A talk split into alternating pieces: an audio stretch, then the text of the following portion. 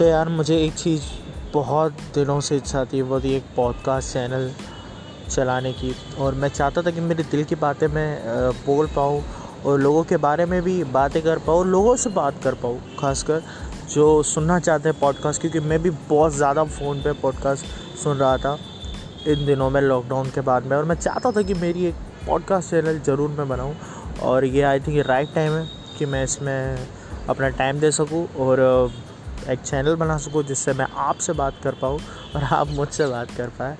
तो बिल्कुल, ये।